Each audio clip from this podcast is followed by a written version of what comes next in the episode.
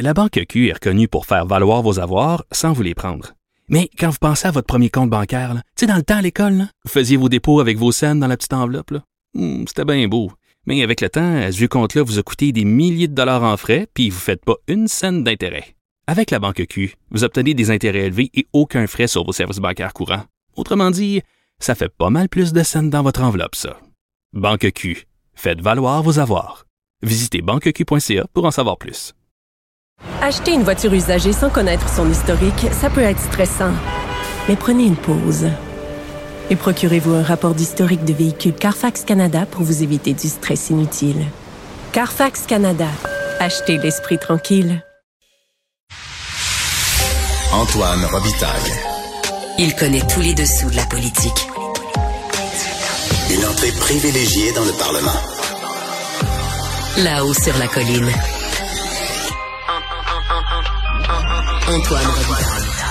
Un bon lundi à tous. Aujourd'hui à l'émission, notre chroniqueur constitutionnel, Patrick Taillon, se penche sur le nouveau projet de loi sur l'aide médicale à mourir déposé par le gouvernement Trudeau.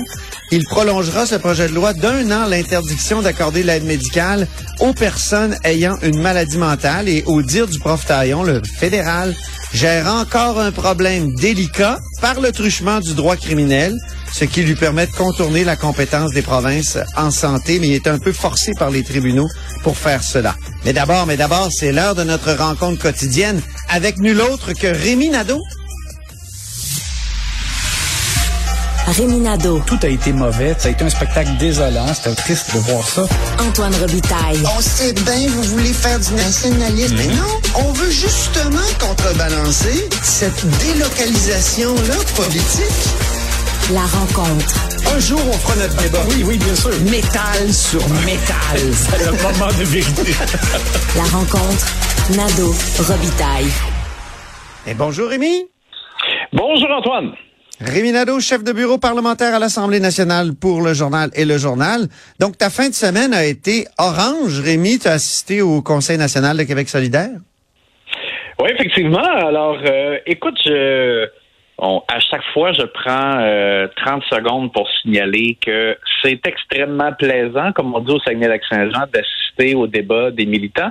C'est quand on va à un événement militant d'un parti, on c'est comme si on prenait conscience des racines euh, qui sont là pour que l'arbre existe. Hein? Tu sais, le, le, le Ben oui. militantisme, puis la, la participation euh, de ces gens-là qui prennent le temps, justement, qui prennent leur week-end euh, plutôt que euh, d'aller avoir des loisirs là. euh, Que de faire du ski, que-.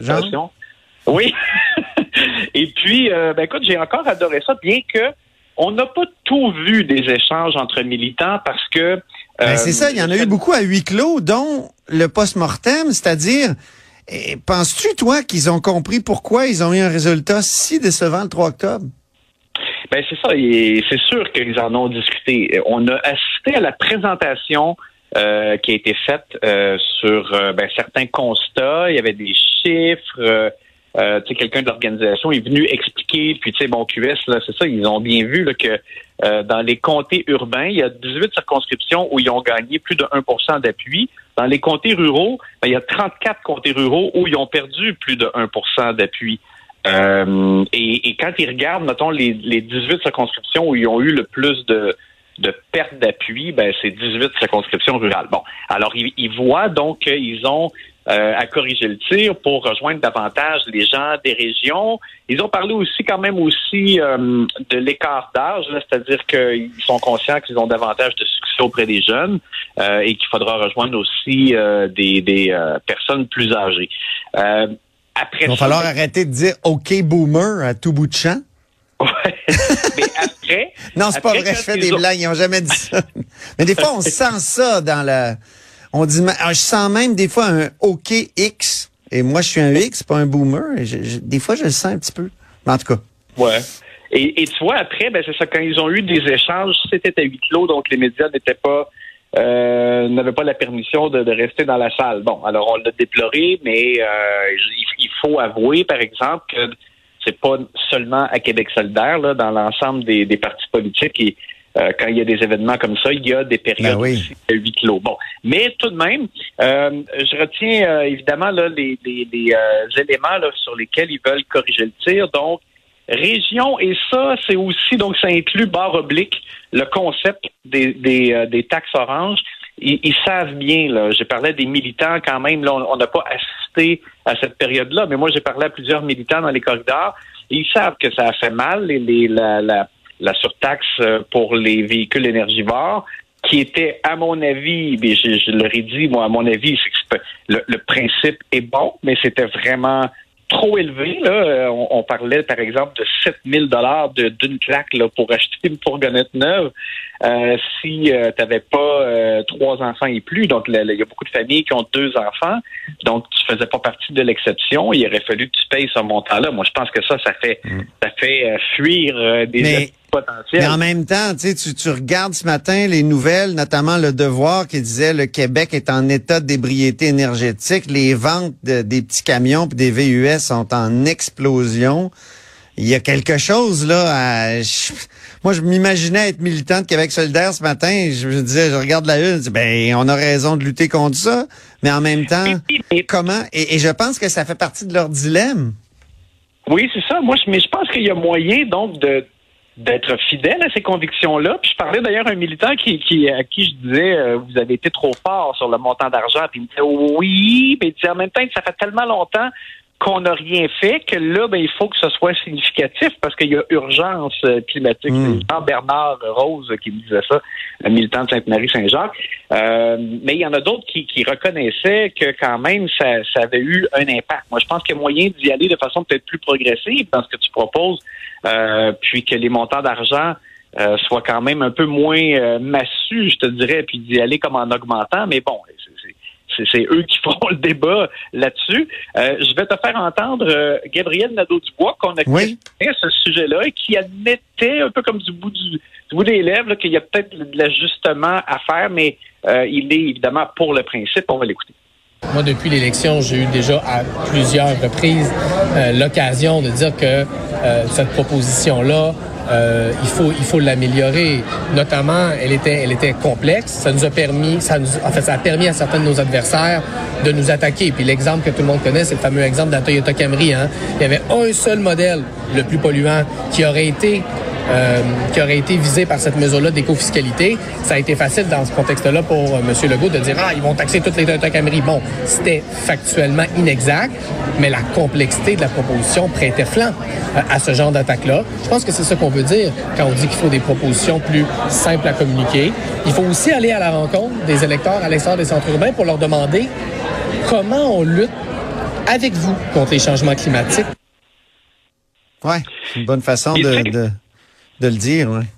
Oui, puis Antoine, je parlais aussi euh, dans les corridors avec Myriam Lapointe-Gagnon, qui était une, une euh, candidate intéressante Des régions, ouais. dans Rivière-du-Loup, euh, Témiscouata. Puis elle aussi, tu sais, elle me disait, c'est sûr qu'il il faut bouger là-dessus, mais elle disait ça a été c'était trop complexe. Euh, tu sais, elle me racontait des fois on, on, on était reçu un peu avec une brique et un fanal. Puis là, à force d'expliquer les exceptions qui étaient dans la proposition de Québec solidaire, il y en a qui finissaient par dire ouais, c'est pas si pire. Mais elle dit moi pendant ce temps-là, je perdais tout mon temps à me défendre sur une plutôt Ouais. que de vendre des bonnes idées de Québec solidaire, elle faisait juste défendre. Euh, une autre euh, militante aussi qui m'a raconté un peu ce, ce qui a fait le même constat, qui disait on faisait le porte-à-porte et quand on arrivait, il y avait déjà une perception négative. Donc c'était Ouais. évidemment plus, plus difficile dans ce temps-là de reverser à la peur. Il n'y a pas eu d'informations ou d'écho de notre histoire de vendredi sur la candidature euh, controversée d'Arun Boisy, là, parce qu'il aurait donné des cartes euh, de, de membres pour... euh, et il avait gagné par cinq voix, je pense, pour l'investiture. Euh, non, écoute, euh, Gabriel Nadeau-Dubois euh, s'est défendu en disant que bon, euh, Québec solidaire avait fait des vérifications euh, pour un nombre limité là, de, de cartes avec un avocat, euh, qu'ils estimaient que, que tout était correct. Et il y a pas, euh, ça n'a pas été amené euh, par des militants. Il y, a- il y en a pas qui ont soulevé ce, je te dirais, ce point-là. Euh, T'as pas rencontré personne qui t'a dit, Monsieur Nadeau, moi j'ai des choses à vous dire? pas à ce sujet-là. Bon. Euh, et puis, et, et pour La- les autres constats, je te parlais donc de Oui. région, euh, taxes, bon, la parité. Ça, Oui. On a entendu des interventions très critiques à l'endroit de Québec solidaire au micro, là, dans la, la- la portion qui était euh, ouverte aux médias, euh, parce qu'il y a des propositions, euh, il y a une proposition qui a été débattue et les euh, délégués ont voté en faveur donc d'aller jusqu'à imposer des candidatures féminines dans des circonscriptions qu'on juge prenables. Mais quand oui. on imposer des candidatures féminines, ça ne veut pas dire, par exemple, euh, telle personne, euh, Lucie Saint-Laurent, mais ça veut dire, dans cette circonscription-là, il faut que ce soit une femme. Et, euh, et ça, il y a eu des échanges. Écoute, c'est là qu'ils ont mangé, je te dirais un peu plus la claque, les gens de QS, parce que on sentait beaucoup de reproches, de critiques.